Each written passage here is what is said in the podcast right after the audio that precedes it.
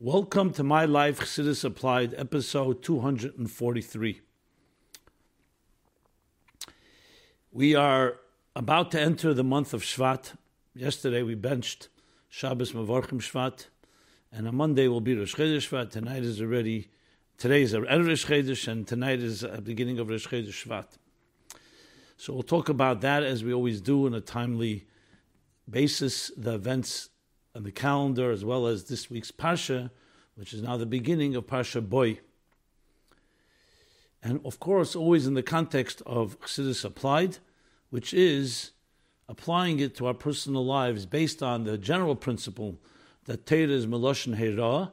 The word Torah itself comes from the meaning directive, guide, a directive in life. Torah is Chaim, as the Rebbe would always say, Hera B'chaim, a blueprint for life. So, being that we're right, re entering the month of the entering Rosh Chodesh Shvat, so let's begin with that. In the year Tovshim Membeis, which would be uh, 37 years ago, the Rebbe spoke. It was Shabbos Pasha Ve'era. This Shabbos yesterday, the Rebbe had a farbrengen. It was Mevorchim, of course, Shabbos Mevorchim, and it was the same kvias, the same schedule like this year, where Rosh Chodesh was on Monday. And one of the lessons that Rebbe learned and derived from that schedule. Everything was uh, precise. Everything is, is, precise, and everything has a lesson for us. So even when a schedule of Chodesh comes out on a Monday or a Sunday or a Tuesday or whatever day it comes out, and is able to come out, that also has lessons. It's one of the so-called lesser focused upon tremendous, um, tremendous directive that we received from the Rebbe was everything was precise, even the schedule of something, not just the Shchedesh Shvat itself but what day in the week it comes. And the Rebbe then, as he in his inimitable, inimitable way, explained that by Chassidim there's an expression by the Rabbeim, by Chassidim nishtokim b'meila.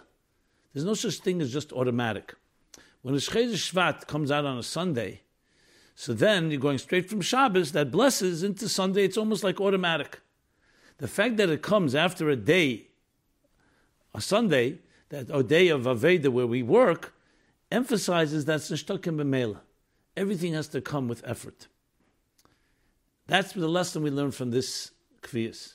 Now, of course, in the context of Shvat, especially by Chassidim, Shvat is the month, the 10th of Shvat will be this year, the beginning of the 70th year of the Rebbe's leadership, 70th year also of the Hilul of the Frierdiker Rebbe. So it has specific relevance to that. But first, the first lesson is the Shtakim B'Meila. There's an expression in the Talmud, Yerushalmi talks about someone who came into a shul, came to a minyan, and he heard Meidim menafshe kara. He was so accustomed to bowing during Meidim that we say that menafshe kara, without even even concentrating, without even deliberating on it, he just bent down. So on one hand, that sounds like a tremendous thing. A person is so trained that he doesn't even have to think about it. He's so trained in kedusha that it comes automatically. But there's times that, times that it explains that no, it didn't come with Aveda, like he explains in Tanya Perek Tazvov, which is the chitas of these days, the importance of effort. That if it's routine and habit, even if it's a holy habit and a sacred one, it doesn't have that effort, pushing yourself a little more, as he cites there from the Gemara Menachos, that says that in the times of the Talmud, the custom was to study and review that which you've learned a hundred times. The Gemara calls that lo yavodah. It's not called aveda because it was the custom. Hundred times. Who learns to review something hundred times? But that was their routine. The hundred and first time, this pamach, as the, Rebbe, the Alter Rebbe says, this one time over the hundred, and you can only reach it after you have a hundred. That in echus and quality, machriya is more powerful than the hundred because you've gone out of the routine. No mamela. It's not coming automatically. And that's a, a very powerful lesson in so many areas in life where often we ask ourselves, why can't things just come easy? Why do I have to make an effort? But it's actually a gift that was given to us that we have the power to be creators. We have the power to be initiators, that we can initiate. And when we do so, we become a partner in the process. If it's a Mamela thing, that's why it says in the Gemara, the famous Gemara Megillah, if someone says, Lo yagaitu matzosi al taimin, someone says, Yagaiti v'le matzosi al taimin, Yagaiti matzosi. Effort brings the results. Effort. And you'll think, even on a, on a secular level, ask Anyone who's successful, they'll all tell you how much persistence and sweat is even more important than a good idea. Seeing it through, that effort. So we have that lesson, a general lesson in life, a chassidus applied type of lesson. I'm not stuck in memela. Should things to deliberate upon things. Obviously, it's nothing wrong with having good habits and good routines that you naturally and instinctively and reflexively respond. But a person who thinks about things always adds more to it, not just what he does by rote or mechanically. And of course, in Judaism itself, doing something mechanically and by rote, though it has some value, but it's not the passion and the pneumius and the vitality and the dynamic investment that we have when we do something with that type of deliberate effort is a completely different quality of, of uh, commitment and quality of even product when you have that type of personal relationship. Which, of course, is also a lesson in how we teach our children and our students and each other and anyone we come in contact with, not just enough to inspire, not enough just to um, inform and educate, but to empower. To empower that there's that, that they should own it and want to make an effort, not just give it to them on a platter, but also make it an effort that it's worthwhile the effort and teaching people that it's so valuable that they will go and make an effort even when you're not there, when the teacher or the parent or the mashpia is not in that in, in their presence, they will have owned it because they they earned their way. And that earning, as the Gemara says in Bava Metzia, it says, a person desires one measure the Kav Shaleh of his own effort, then nine that he receives as a gift. He or she receives as a gift. But you can buy nine times as much with nine, but it's not yours. And you'll see when you get something as a gift, it's far easier to scrounge the opportunity. But when you work for it, even if it's only one measure of nine, it has a certain qualitative value. Not no b'mela. Now, how does that apply regarding Rosh Shvat? That's a lesson in general because the whole meaning of Chassidus is exactly that. There should be no b'mela. The Yiddishkeit should not be mechanical Judaism. It should not be by rote or by routine, but with an effort, with some form of commitment and some form of investment. So, of course, as we go into the Chodesh Shvat, comes for Shabbos and Baruch and what's close to our hearts is that this is the month, 10 days from Yud Shvat. As I said, the Hilula of the Frierdiker Rebbe, the same day, Yud Shvat Tovshin Yud, the beginning of the Rebbe's leadership, What's the Rebbe say in the first Farbrengen Yushva Tovshin Yud Aleph when he formally accepted the Nesias right after the Maimer? Don't deceive yourself into thinking that I'm going to do the work for you. Everyone has their pekel. Everyone has their shtuz de, de, de klippe, shtuz de leumazeh, their uh, so-called negative insanity, things we do that are just not necessarily, like he says in the Maimon Bas Lagani, things we do just automatically, negatively. And each of us has to work on ourselves and make our effort. The Rebbe said, I don't decline from helping, but basically I meet you halfway. Aveda b'keyachatzme, no b'mela. So specifically, the lesson this year's kvi is that it comes on Monday after a day of effort is even more relevant when it comes to the issues of Shvat. Now, Rosh Shvat also has the power that the, the beginning of Sefer Dvorim, the fifth Chumash, when Moshe Rabbeinu knows that he has 37 days until Zayin Oder, when his neshama would go back Lamaila. So he says, Dvorim Asher Dibur Mesha. These are the words that Mesha said on Rosh Shvat. And, um, and he began, He began to explain the Torah. So the Rashi says, and from the Medrash, that B'shivim Loshen began to translate it into 70 languages. What's the significance of that? All the Jews knew Hebrew. They received the Torah by Matan Torah was not in 70 languages. The significance is that Torah should be brought and made relevant and palatable and accessible in every language. Language refers not just to physical languages, but also to the idioms, to the way you present an idea that it should be zugänglich in Yiddish, they say, relevant to the person that's being taught to.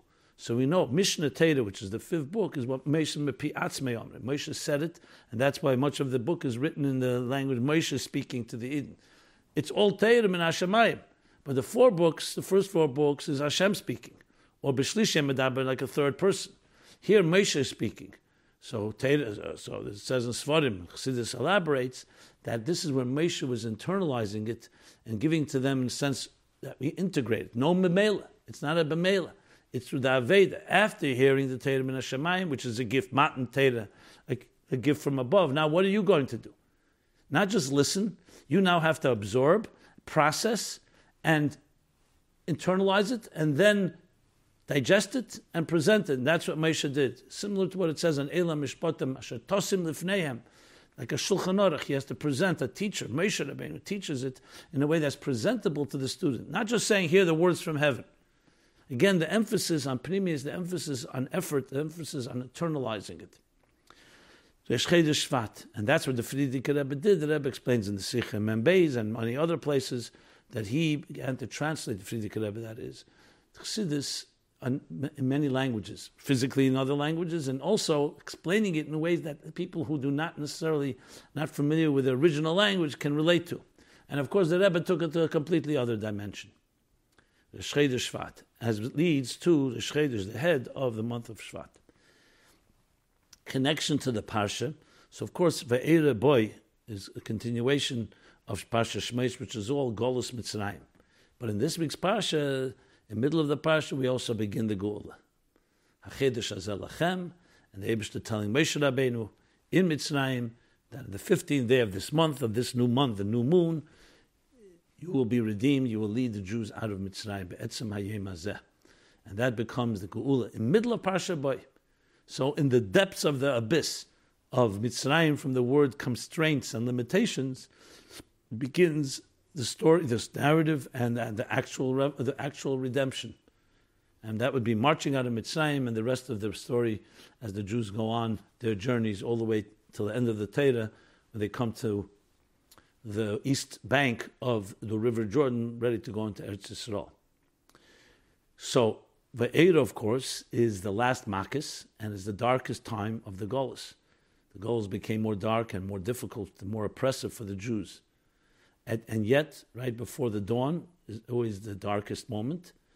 And that's when Moshe ultimately broke with the Koyach of the Abish to the Klippa of Pare.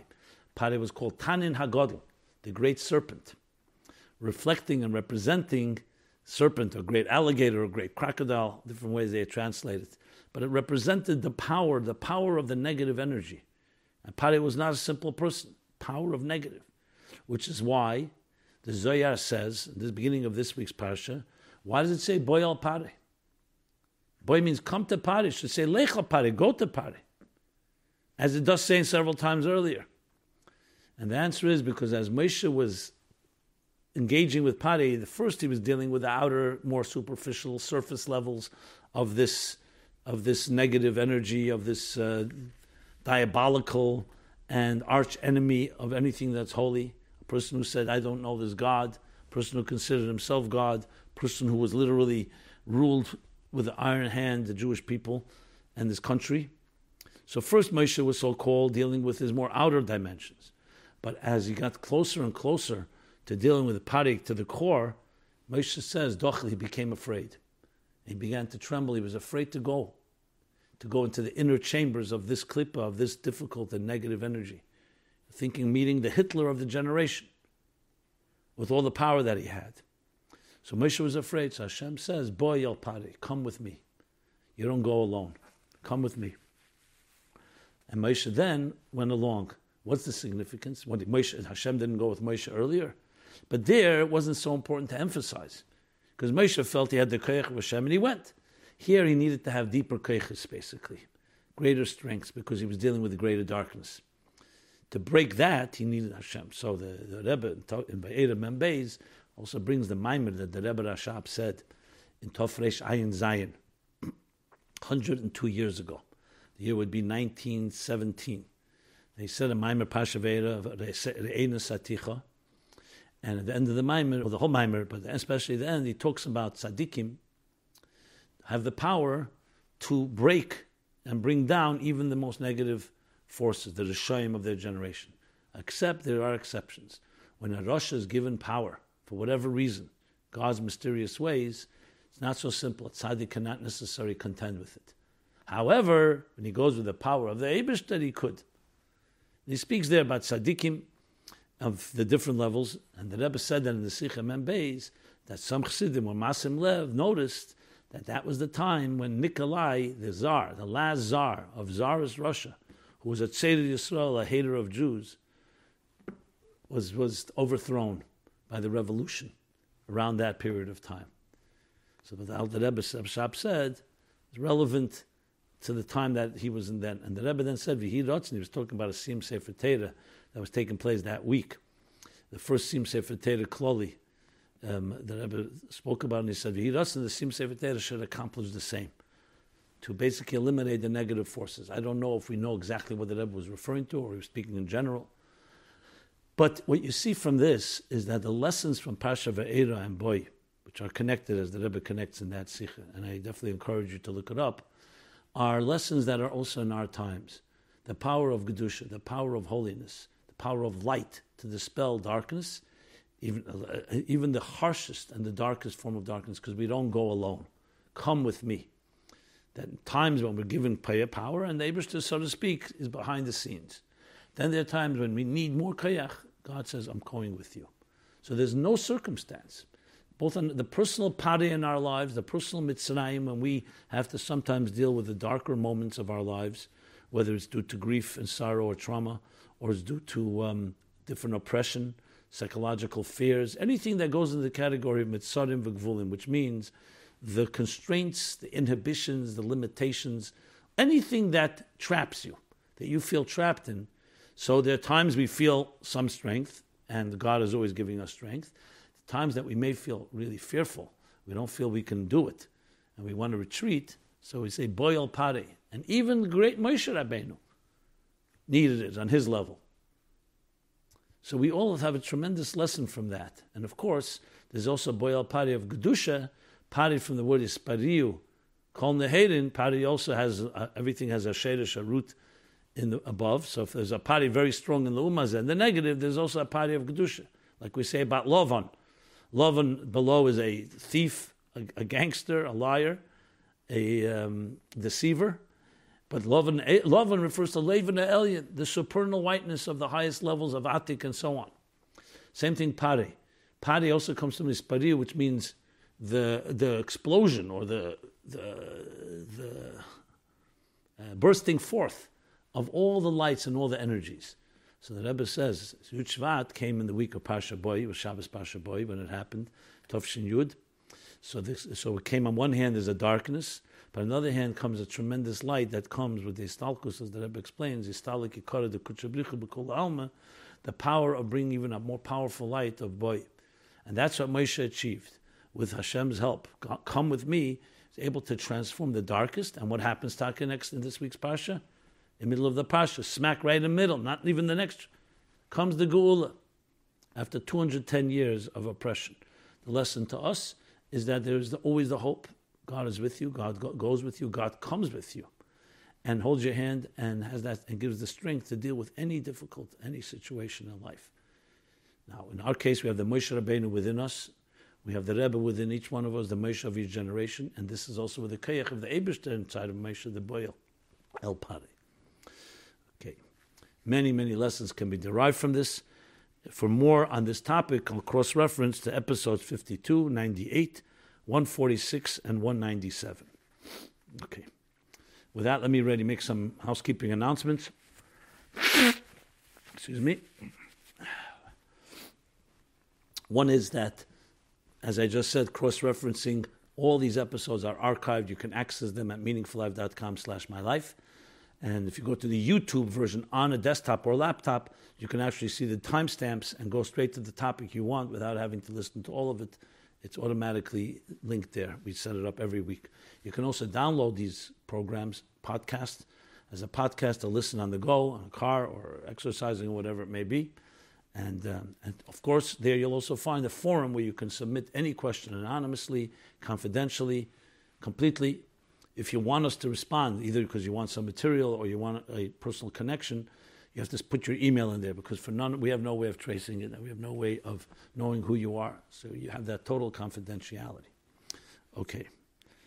I should also mention, since we're already talking about it, we begun, we announced that this week, this year's fifth annual My Life Chassidus Applied Contest, which is, the gates are open, people are submitting. Of course, take your time, The deadline is Zayin Adar Aleph, February 12th, I believe. Yes.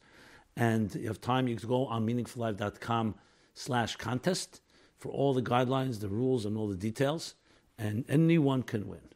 Literally, we made especially a level playing field. So feel you know you can't possibly win. Ten thousand dollars, thirty six hundred is the second prize. Third prize is thousand dollars, and then we have a special track, special student prize of five hundred dollars. They also are eligible for the higher prizes, but that prize is exclusively for students. So a student will win five hundred dollars, and it's always exciting to see the the, the enthusiasm and the commitment and uh, the essays that come in are always unbelievable. It's a great opportunity, so please take advantage. We'll be talking about that more in coming episodes, some tips. But if you go online, you can find not only guidelines, we also have tips and different ways to win a winning to to uh, submit a winning essay. Okay, with that, let us go. One more final announcement is, of course, uh, of course, um, um, the, the issue of sponsorships. This program is not possible without your support.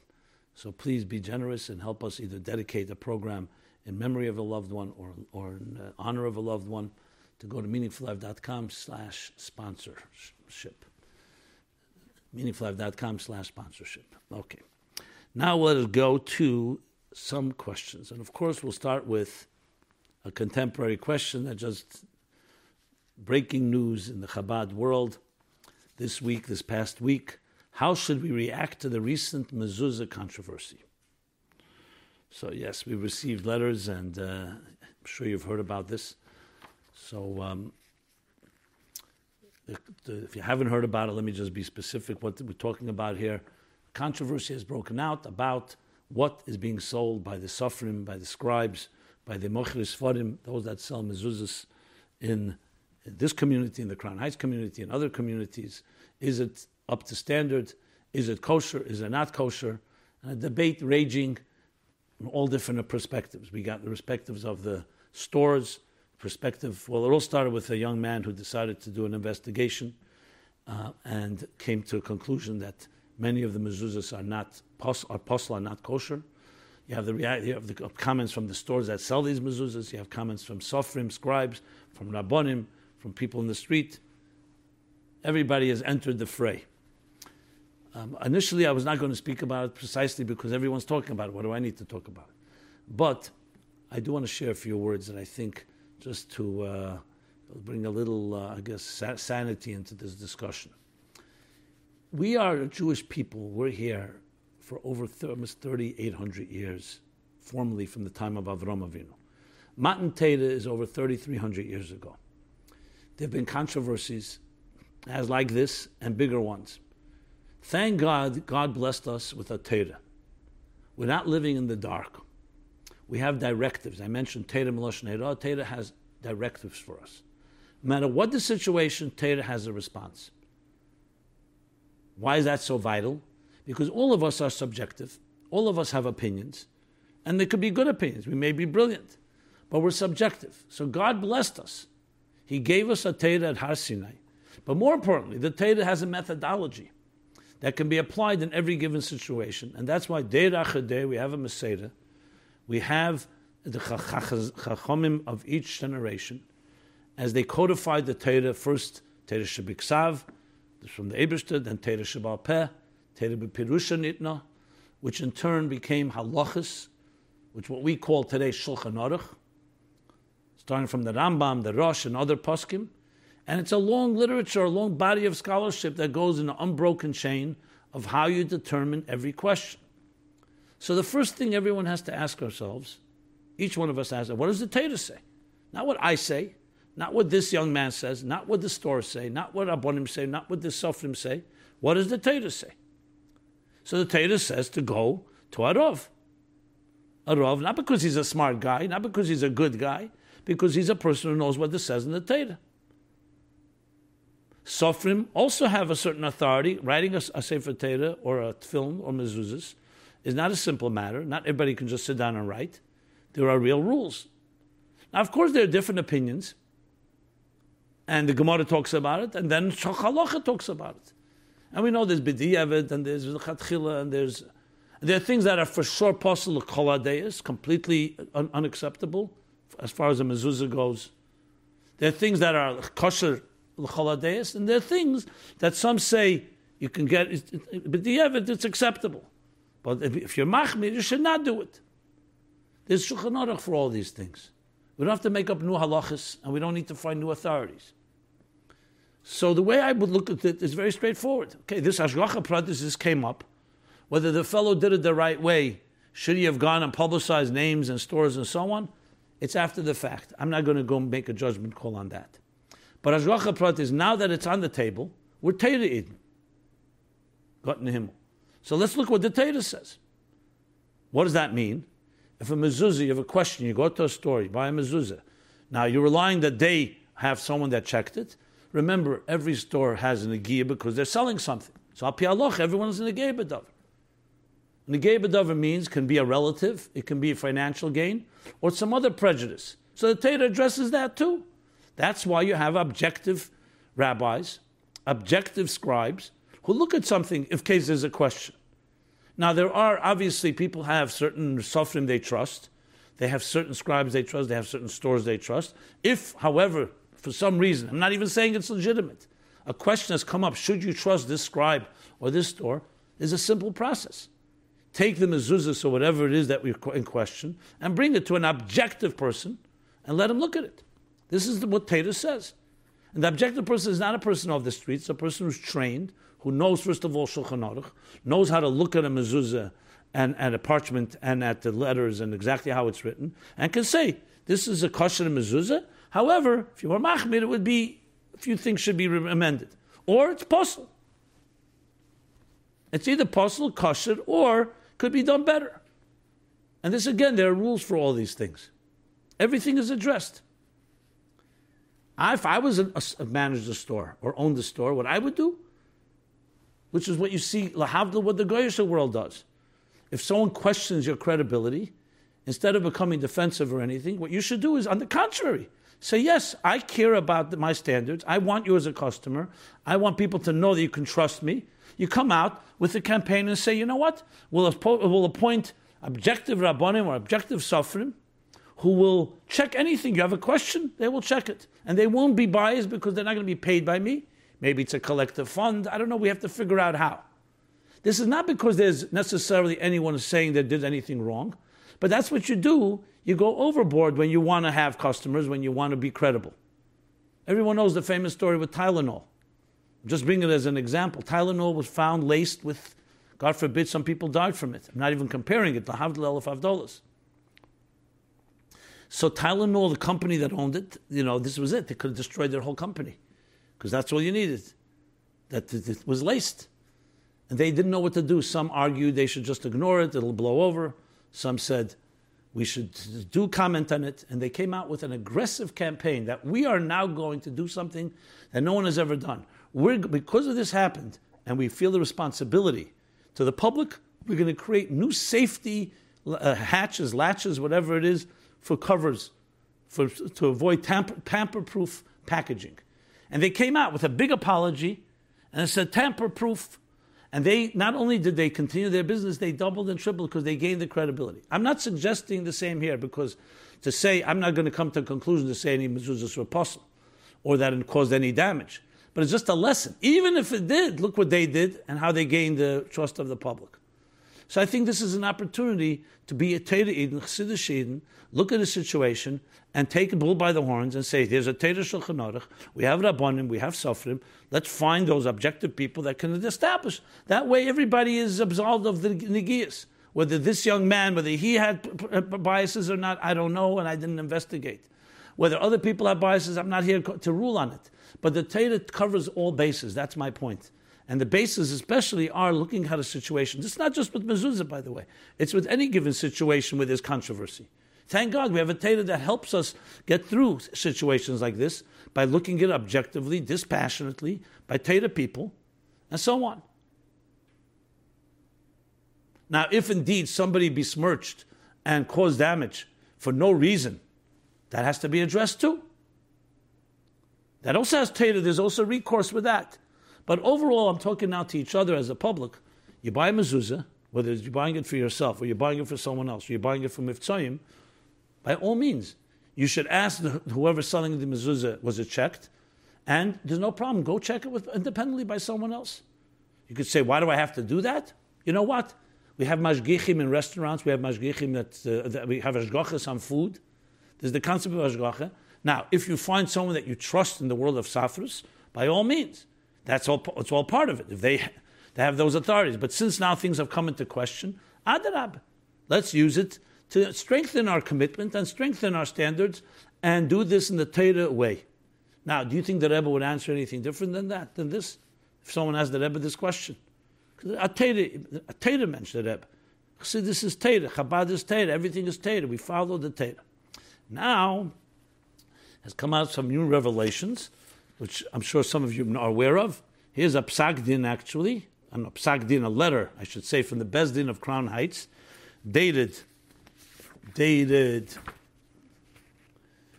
Chav Tevis Kislev, Chav Kislev Tovshem Am Zayin, the Bezdin of Crown Heights, and they gave out nine guidelines because they saw laxity and problems with mezuzahs. So once you have this, this is the rabbonim of this community, and the rabbonim of this community that everybody embraced, and the Rebbe endorsed. So all we have to do is follow of the things they said there that they're saying that they don't refer to any particular story, or they definitely don't mention names. So they say that there's definitely an issue going on with the stam. Stam is, is again Sefer Teret Film Mezuzis Rosh Tevis. They read regulations, so there should be no michshel, there should be no um, impediment in our community. Among the rules that they wrote was everything should go through a rigorous review and that the writer should be, of course, God fearing and expert, wherever they come from. And they actually banned, they said they should not have small mezuzahs where you can't see tagin or there are no tagin, the crowns. So here's a Rabban, this is from Rabban. Who can, someone wants to question that? Adra Mehechen Dantuni, but it is, it is coming from Rabbonim of this community. You can rest assured this was Mem Zayin. I'm sure the Rebbe saw this. So I don't know if the Rebbe reacted to it, but we don't have anything negative about it. So there's one directive. It was also brought to my attention. I want to thank the family, the Blau family, Meir Blau's children, especially Rab Levi, brought to my attention that back in the year Tovshin Lamed Dalid, which was right after the Rebbe began Mivtza Mezuzah, after the tragedy in Malot in Israel. So he, Meir Blau, who's an Askin and a very proactive activist, came out with, with a big ad in the Jewish press that said over 80% of mezuzahs and tefillin are not kosher. And he goes on, of course, to make a, a, a call that people should be vigilant to make sure it's kosher. He wrote to the Rebbe and submitted this ad, and he said not only did he put the ad in, he also sent it to rabbis and to communities all over the country, both in Yiddish and in English. And he gives a bunch of list of things of why he did it, in order, obviously, to keep the standard and to prevent a real mikshel, a real problem, which is the laxity around making apostle mezuzahs. The Rebbe answered, "Vihi rotzu shehe kol hanal ba'atzlocha rabba askalatzian." So that was already back in, in 90, we're talking about 74, Shabbos Chazain time. And then there was unfortunately a tragedy in Tov Lamed with some Shachtim got killed in an accident. So Meir Blau again, Reb Blau, Olav Sholem, wrote to the Rebbe about it, and he said that they went to check the mezuzahs and the mezuzahs, unfortunately, for the people that were killed, was not kosher. So he says it's a very sensitive thing. He doesn't want to bring it up to the family. He wants to do it through family members, but he wants to know if the Rebbe is giving him directive. Should he do something about it in a sensitive way? And the Rebbe writes, "Keposhet shaharizal pishulchan aruch kivin disra hamazel chulu le'aleinu v'le'aleinu rachmanu litzlan." So the Rebbe says, "Keposhet, you should do something about it." because because because that's what Pishul Chanorach. And the Rebbe in the parentheses says because something happened negatively, so obviously you have to look in introspective, especially in the area of mezuzah and tefillin and and uh, sefer as the Rebbe indicates very many times. And then the Rebbe writes, "Asker Letzion." What's close to my heart as well as he writes at the bottom is because of this tragedy. He's printing in the newspaper of the Algemeiner the sikh about Shmiras Hamazuzah that was from that year, Pasha Ekev Tovshel Vov, was a sikha came out about the power of mezuzah. Okay, good. So, well, we should only hear good news. I just wanted to share this all for the Shlemus Inyan. But to sum up, I think we have a Teda, I think, I know we have a Teda, Teda Eir. It's an illuminating Teda. I think when you go with that approach and you put aside all agendas, all personal agendas, all opinions, that's all that matters here. What does the Teda say? And the Teda has halachas regarding this. As I said, the details I discussed earlier, the details of halacha, something is kosher, muhudir, it could be kosher, not the tachlis ahidir, it could be apostle. And that needs to be determined, determined not by people in the street, not by anybody. These are people with authority can determine this. Rabbonim and Sofrim that have the samchus, as the Rabbonim wrote, the all the requirements that a sefer, a sefer has in Torah. Okay. And I'd love to hear any comments or feedback. With that, let us also, I want to say one more thing from the Psak din, from Tovshim Zayin, that Rabbonim also said, they also demanded all Sofrim and Magim in the neighborhood. Crown Heights appear before the Badats, before the Bezdin, and show their credentials that they revisit the halachas of Stam Shulchan Aruch at least once a year. I would submit, not as a Rav, but as just a practical suggestion, it's always good to have a second person checking anything. Now, of course, different opinions in Shulchan Aruch, but a, a Sefer or a Rav that checks knows those halachas, and they can say, this is, it's not possible, but it's not Tachlis HaHidr. Having two people who don't know of each other is always a healthy thing, especially now that there's been a controversy, so why not be even extra careful? So we know exactly what we're dealing with and so on. And uh, the, hopefully we all follow what Teda says. Teda is darchel, darkeneim, v'chol shalom. Everything of Torah is meant to bring shalom and peace and not create definitely divisiveness and arguments. And if we follow Torah, we all submit to what the Torah says, that is the best way that we'll find resolution here. That will be without any extra agmas nefesh or any personalization or any damage to anybody. Okay. Because what the Torah says is the best for everyone, whoever is involved. With that, let us move to uh, other questions.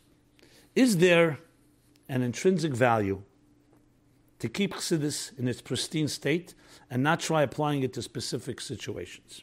Hi, Rabbi Jacobs. Thanks for sending out your week video weekly. Weekly, it creates a positive start to my week, and it feels good to know that you cover the week's parsha as well as Jewish holidays that are relevant that week.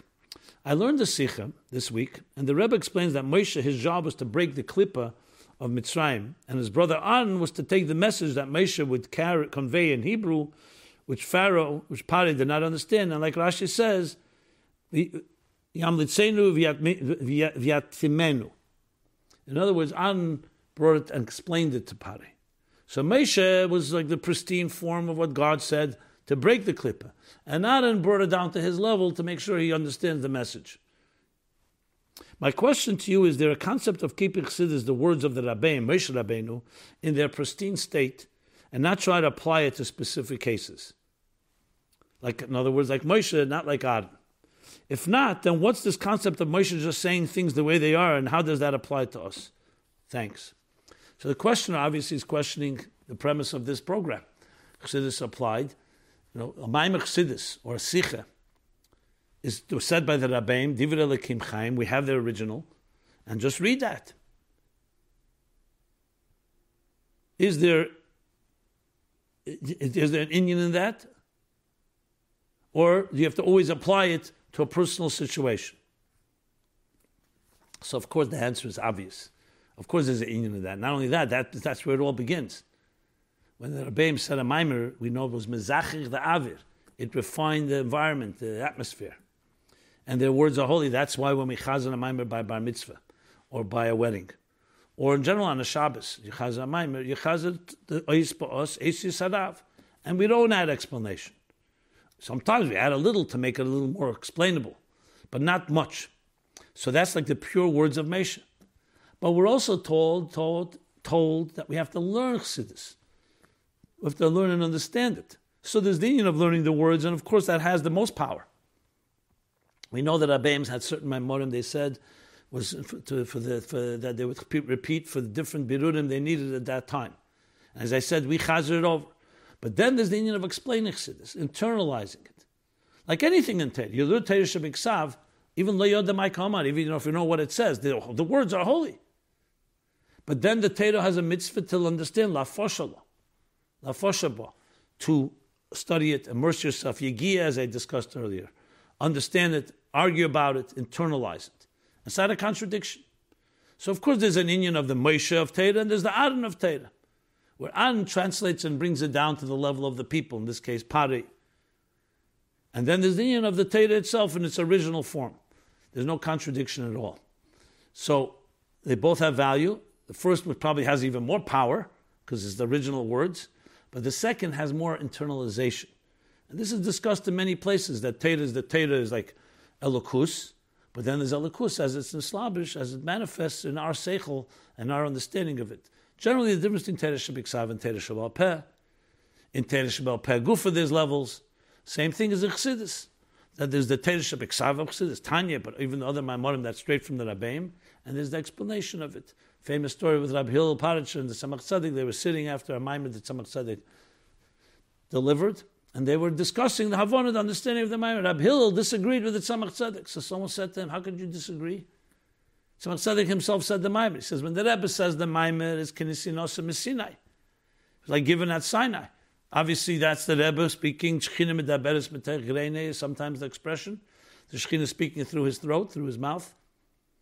But now we're talking understanding it. And here we're using Seichel to understand. And here, the Rebbe, is that Rebbe Take? But this is a discussion for Torah, and we're learning Torah together. And here you could have room for disagreement. That's why Moshe Rabbeinu, when he said something from Hashem, obviously that's authority of Hashem. But then when Moshe sat with the Chachamim and they discussed something, you go according to the majority, even if the majority is not according to Moshe. Though, of course, Moshe is respected for his understanding. Now, this could be elaborated upon, but the point is there are two elements to Chassidus, as there is to general Torah. I discussed this in different ACs, different ideas, in different episodes, episodes 59, 123, 132, 163, 165, 177, and 199. Different ideas about this whole basis of Chassidus applying Chassidus to our personal lives. But that is absolutely the kavana as well, to bring a bechain, a personalization of all these ideas. Each one of us, kol chad v'chad lefum sheyurid delay. Each person according to their measure and according to their needs, according to their unique perspective and, and approach, all based on the source without compromising that source. The Alter Rebbe says Tanya is Eitzis. So of course Tanya itself is Tanya Kadisha, but it's Eitzis. That means each of us can take the advice and the directive the Alter Rebbe says, each according to our way, Teira, Melosh, and as I mentioned earlier. Next question. What did the Rebbe mean by calling someone a plain-clothed chassid? Greetings, Rabbi Jacobson. One time at the local Chabad house, they showed some clip, some video clip, of people's reminiscences of the Rebbe. There was one man who said that the Rebbe referred to him as a plain-clothed chassid. Could you interpret for us what the Rebbe meant by this? I thought of it because of the recent flurry of concern expressed by some of your viewers as to what kind of yarmulke should be worn. Thank you and keep up the great work. Yeah. Not just mezuzahs, there was a flurry of discussion about my yarmulke, he's referring to specifically. Um, okay. Well, the expression plain clothes, of course, comes that somebody is dressed, like you say, a plain clothes uh, policeman, dressed in plain clothes, not in a uniform. He's still a policeman, but he's dressed up in order to either camouflage himself in a way that um, he can get away with certain things because if he's shown as a policeman, people would know who he is and they'd be careful. So this is more of a like an undercover situation. My assumption is, when the Rebbe used that term, and I've heard it a few times, is that there are people who dress like a chassid. You look at them, you see a chassid gate, a person who's an overt and outright representative of the Rebbe and lives up to that standard, hopefully, and so on. But then there are people who were very much touched by Chassidus, by the Rabbeim, by the Rebbe. And they may not look the part, may not dress the part. But when you speak to them, you suddenly see this deep discussion and connection. You know they're loyal to the cause. Now, why they're dressed that way, whatever the reasons are. But the Rebbe was saying, basically, there are people like that that are out there that are wherever they may be, and they're plain clothes chassid. They're, my, they're, they're a mensch of the Rebbe's a mensch, but he's dressed in a part that may be the levushim of the place where he's at. Like we say, chassidus have to be dressing up the levushe hamizbarer. Of course, we have to always know is to be al piter and halacha, but there are people, God forbid, whatever reason, they still have not embraced all of Torah, at least not in the levushim department, the garment department but their heart and their soul and their actions even are completely committed. I've met people like this. I'm sure you have as well. That's how I would explain it. Um, I just heard on Shabbos actually. Someone shared with me who is mashpia was not a Chabad person, and when the Rebbe came out with mashpiyim, he wrote to the Rebbe, and the response was that your mashpia is the one that brought you to Yiddishkeit, even though it's not Chabad. So what does that mean? So I thought to myself, this idea, the plain clothes, that means what is Chabad Chosid? We spoke about that about this last week. Chabad Chosid at the end of the day is the hashkafa of the Rebbe, a person who's living up to the directives and the philosophy and the approach, the perspective of the Rebbe. Now, obviously, there's dressing the part, and there's not always dressing the part, but you could also be someone who's in plain clothes and still propagating and perpetuating the Rebbe's message and the Rebbe's kavana and fulfilling the Rebbe's mission to us in this world. So that's pretty straightforward. Next question Mazel. Question about Mazel. Do Jewish people have luck? In Hebrew, we know the word Mazel. On one side, we say Ein Mazel Yisrael. There's no Mazel for Eden. But then we say Mazel Tov. And I should add, when it comes, for example, each month, month of Shvat, month of Odr, Mazle body, body mazle. That the mazle is a healthy mazle, it's a strong mazle, and actually has implications even in halacha. If something is going bad by someone in life, can you say it's bad luck or is it a punishment for his misdoings? And now, he should add a mitzvah and then all his problems will be resolved. Has nothing to do with his luck. Thank you. So, first, I want to refer you to episode 198, where I spoke about zodiac and astrology. The brief answer is the following Ein Mazel Yisrael, exactly right, because Mazel is part of how God created the world, and there's so-called laws of nature, and to the laws of astrology. Like we say by uh, Avram Avinu, he was subject to that. But then when Avram changed his name, Avraham, he no longer is bound by these guidelines because you're connected to so-called to the master himself. So the stars and all the different mazolis and constellations are God's handiwork. These are basically instruments of God. So instead of being subject to the instruments, we're sub- we, we connect to the person who's created the person, to the entity that is the Balha instrument, which is all kagazim biyad achesev. It's all like a, a, an axe in the hand of the axeman. So Jews have that direct connection, so they're not bound to mazolas. That doesn't mean, however, we do live in this world. So the Amshach of Elokus, which comes from higher than the mazolas, comes to us also through a mazal. So we'd say it doesn't control our lives, there's predispositions. That's why in the Chedesh of, there's certain things we don't do. It's a Chedesh Adar is a month of Simcha, Chedesh Av is a sadder month. That doesn't mean we're bound by it, doesn't mean it controls our lives, but there's a predisposition, a so called inclination. So the root is Ein Mazel Yisrael is higher than any Mazel. But it does come down, Hamshachas that come through different uh, so called personalities and characteristics that do affect us. But we're not bound by it, and we can always transcend it. Then there's the Taich Chassidus, Ein Mazel Yisrael, Ein Ayin Mazel Yisrael. Not that there is no Mazel, that Mazel of Yisrael is the level of Ayin, not Yesh, the level of Bittel, the Lakus. So that means both things. It means there is no Mazel, the Mazel as in a Yesh, that you're defined this way.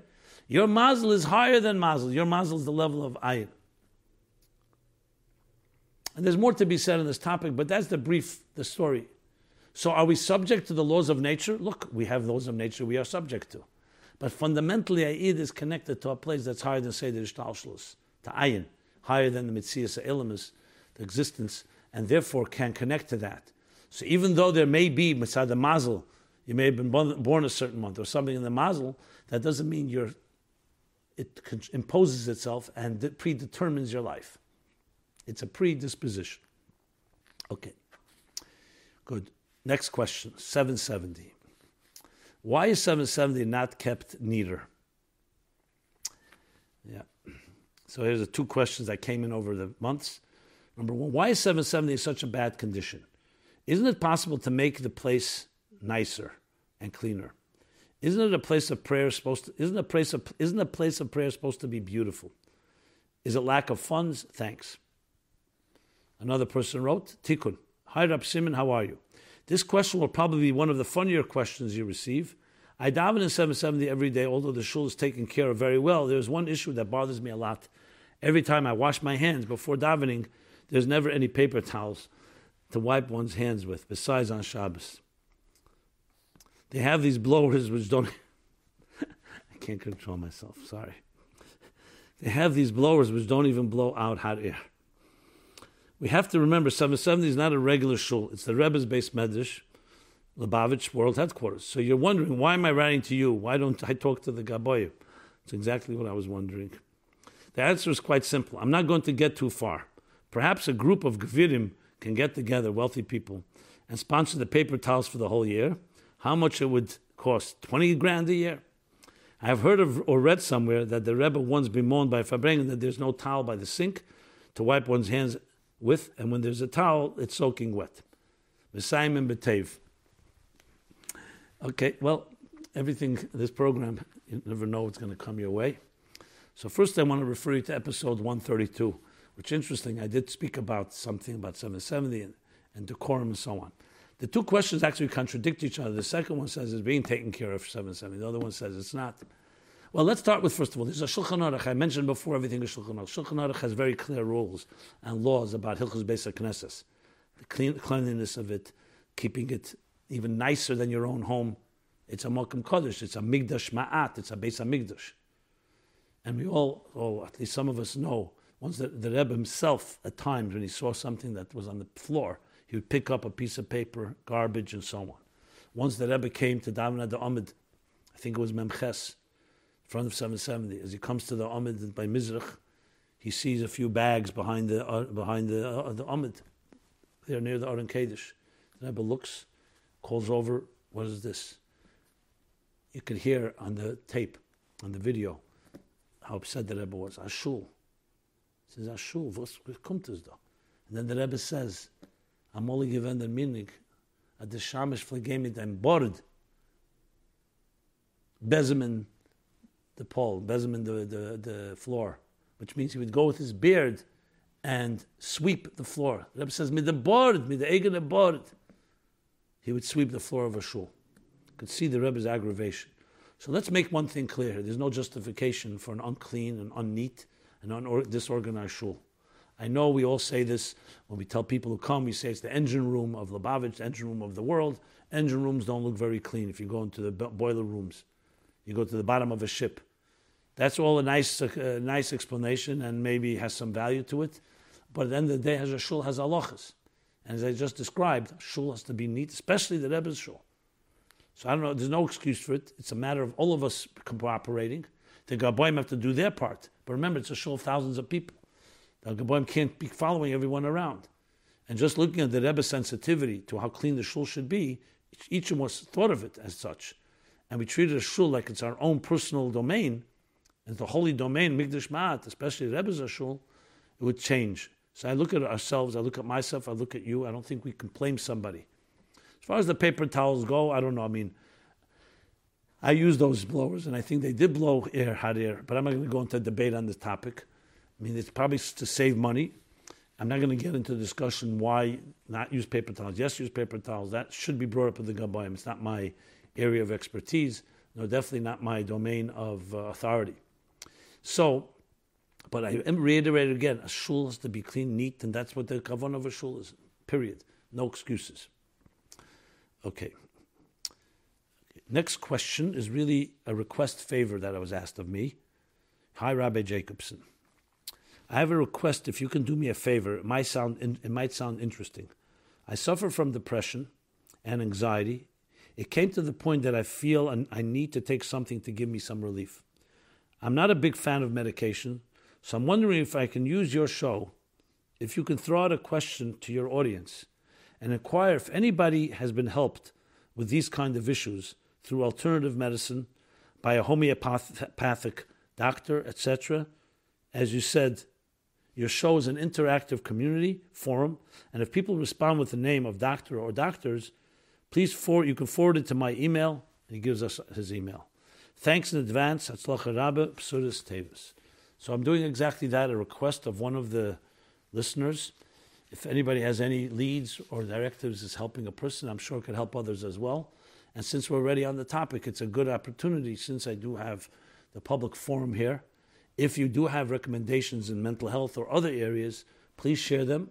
And we will have a list of resources. So in case anybody does contact us, either privately or something I read on in the pub in the, in the weekly uh, program, we can direct them to different individuals. Obviously, all this is confidential. So whatever you share, you don't have to share your name. Uh, if you do share your name, it will be completely confidential, anonymous. But I will pass it on to this fellow. And um, again, I really feel honored to be able to be, uh, um, offer this service that we can all help each other because you never know who you know, a referral, a reference, a, a, lead, and so on. Okay. Now we have a bunch of follow ups, but because of the mezuzah and other issues, I see I'm not going to have the time to do it. So I apologize. Um, I will do one follow up. That way, at least we'll get one done, and I'll do the others next week and the following weeks. One of the topics we spoke about in previous episodes what, what defines a Chabad Chassid. So a few comments came in. I'll just read them. Three comments, be specific. One, a Chassidus that is a generation without a Rebbe is forced to ask that very "Who are we?" type of question. I don't know if I would I would agree with that. We're not a generation without a Rebbe. The Ma'ulahalanu emid mishamish afkanu emid mishamish. Reyet tzein lo yazer tzein marise. A Rebbe never forsakes his people. A Rebbe gate kemlish tavek, as the Radatz's father told him when the after the Rebbe Marash's istalkus. And that's comment two says, but we have a Rebbe. Okay. And a third comment was, I think a Chassid Chabad is someone who uses everything in the world, including technology, to spread Yiddishkeit and Chassidus. For a Bacher not to have a phone that was good, maybe in the times of the Rebbe Rashab. Now Bacher can spread Yiddishkeit in their free time if they have a phone. Okay, discuss. There's something up for discussion. I'm not going to comment more on that. Finally, there was another issue with the follow up on secular studies in schools. Hi, Rabbi Jacobson. I would like to understand what's all the paranoia with the government and the secular education in the schools. From my understanding, it's not that the government wants to take over our schools, they just want the kids to have basic knowledge of English language and math and the like to be able to navigate society after they finish their studies in school. Was it the Rebbe's intention that we should shouldn't know how to read and write and know basic math. I think there's an overreaction here.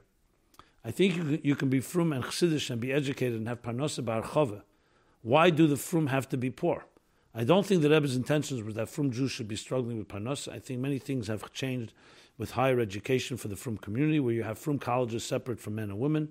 Whereas when the Rebbe spoke about going against going to university, he was concerned that people should drift away from Yiddishkeit because of it. I think times have changed and we need to chill out a little bit.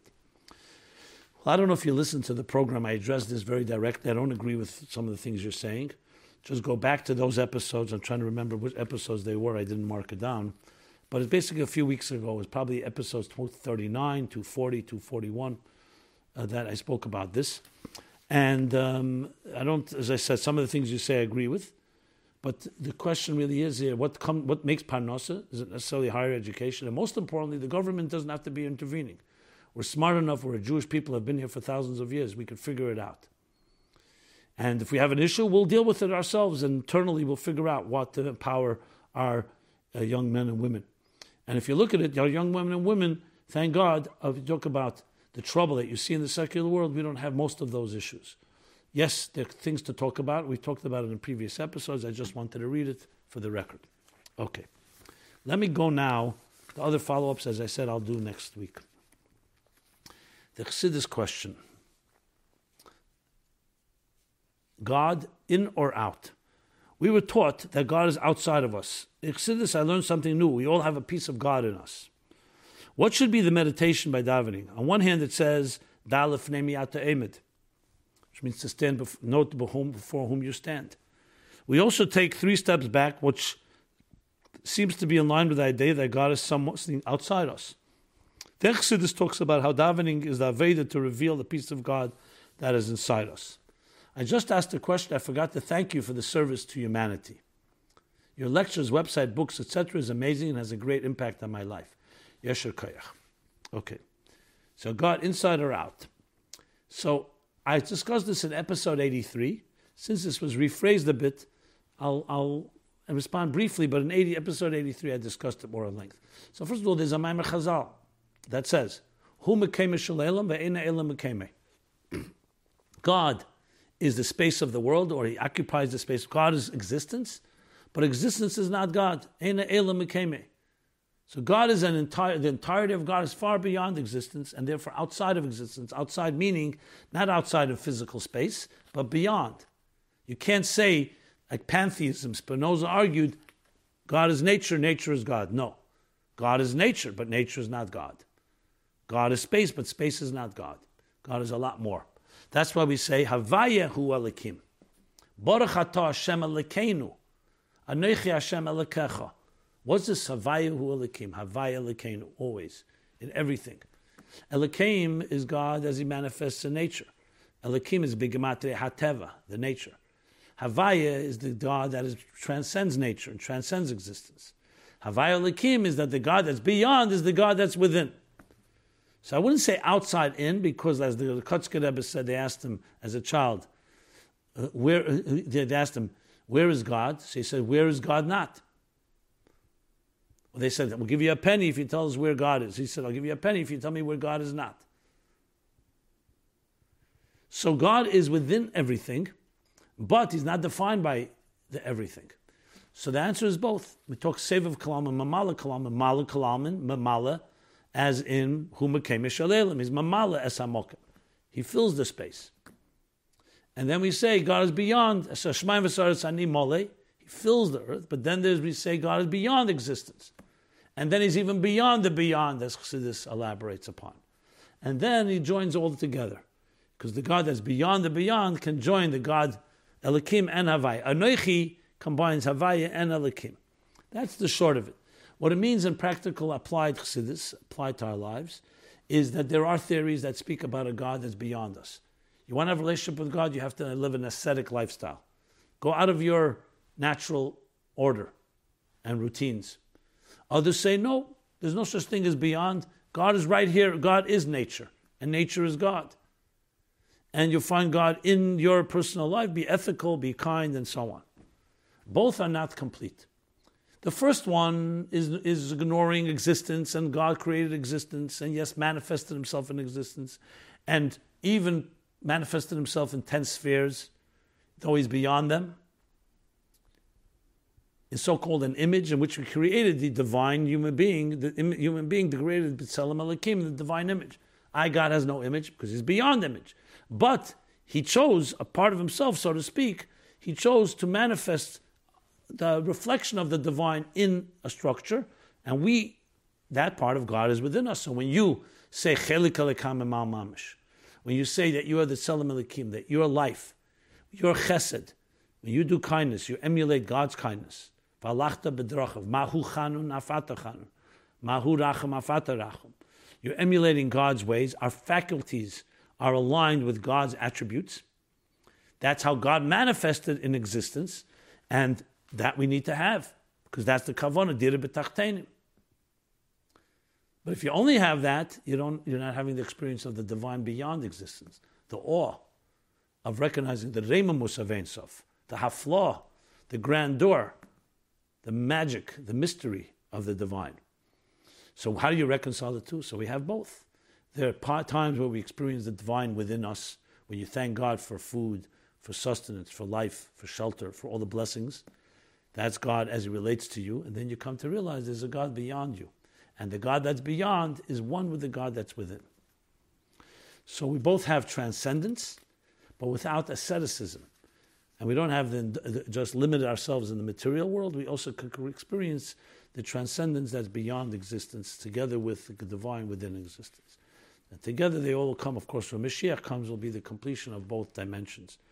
By the third dimension, so we have the Atzmus, Sevav, and. Okay, now let's do the essays. This is still essays from last year's 2018 contest. We'll continue reviewing them until we run out of them or until we begin essays of this year's contest. And I mention again the, the essay contest, your chance to both express your voice, Chassidus relevant in a personal issue or a global issue or some contemporary life challenge or issue, using Chassidus to address that issue, and you can win bonus $10,000 because even just doing that is already a reward. But getting also ten thousand dollars for the effort is uh, potential first is is, is uh, the first prize. Second prize thirty six hundred. Third prize one thousand dollars, and a fourth five hundred dollar prize specifically exclusively for students. So now let's go to the essay contest. To the I'm sorry to the essays of this week. One is the first one: the value of our constant struggles. Sarah Schwartz, age 32, Granada, Granada Hills, California. That's consistent to some of the things we spoke about today. Do you ever feel you are constantly repeating the same struggles? Keep hitting the same walls and getting stuck. It feels so frustrating. Whether your negative thoughts are, clo- are cl- whether your negative thoughts are clothed in anxiety, depression, addiction, laziness, self-consciousness, or lust. If you are human, you have them, and you wish you could just get rid of them. You want to be healed, happy.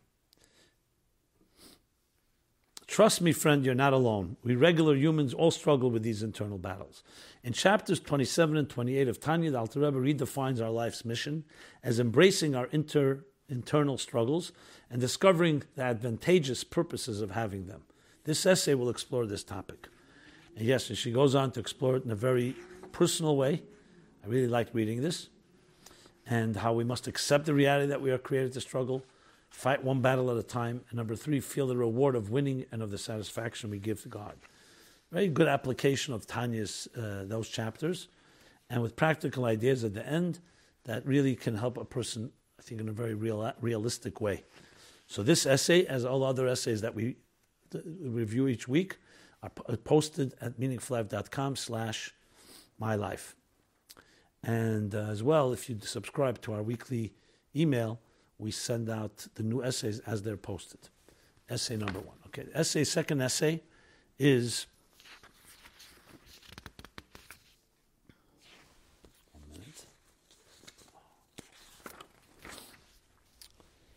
Transcendental mediation in light of Chassidus. David Bressman, age 35, Los Angeles, California. His job is a mediator.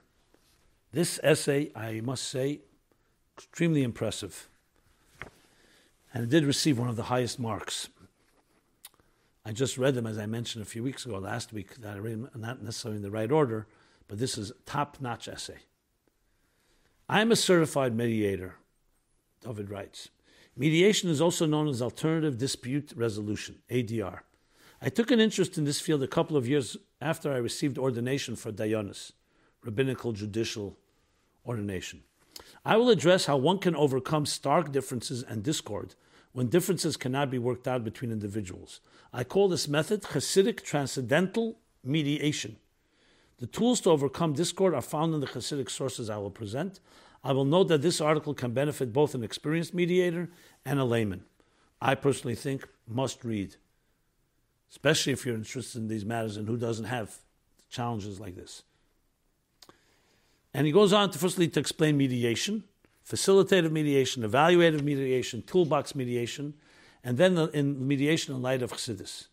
A true contribution, I think, to that bridge between a real issue in our times and the Hasidic contribution to it, Hasidic um, insight and perspective about Machriya, and with the different sources from Sichos and different places that he cites. Excellent essay, really.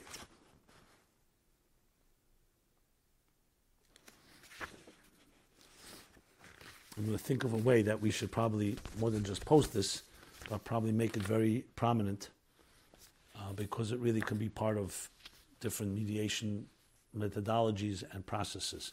If you're in that field, I definitely recommend reading it or even if you're not in the field, as I said, it has true value. Okay, the third essay for today is Increased Motivation for Change After Repeated Failures in Hebrew.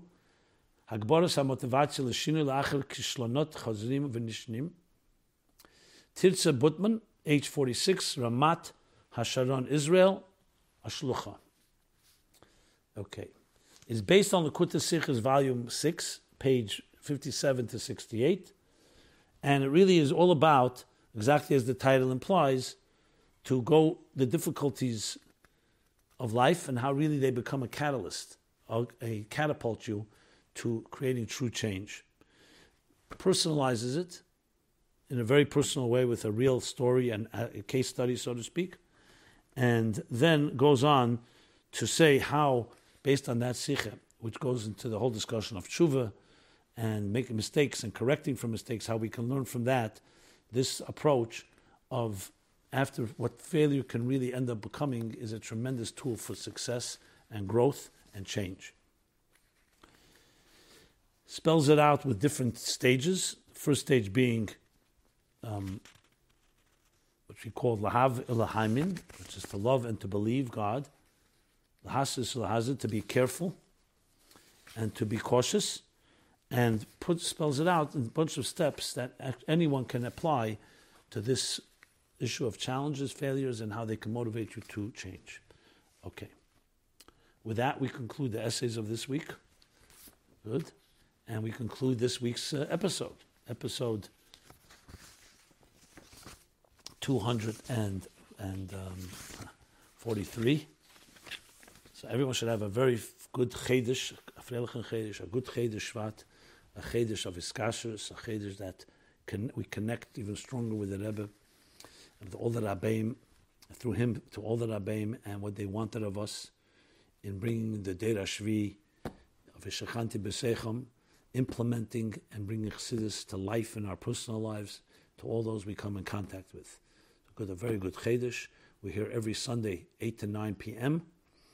And um, I remind you again about participating in this year's contest. It's, it's a live contest now and all the guidelines and rules are available online, meaningfullife.com slash contest. And everyone have a very blessed week, as I said, a good Chedesh, and uh, we'll see each other again next Sunday. Be well.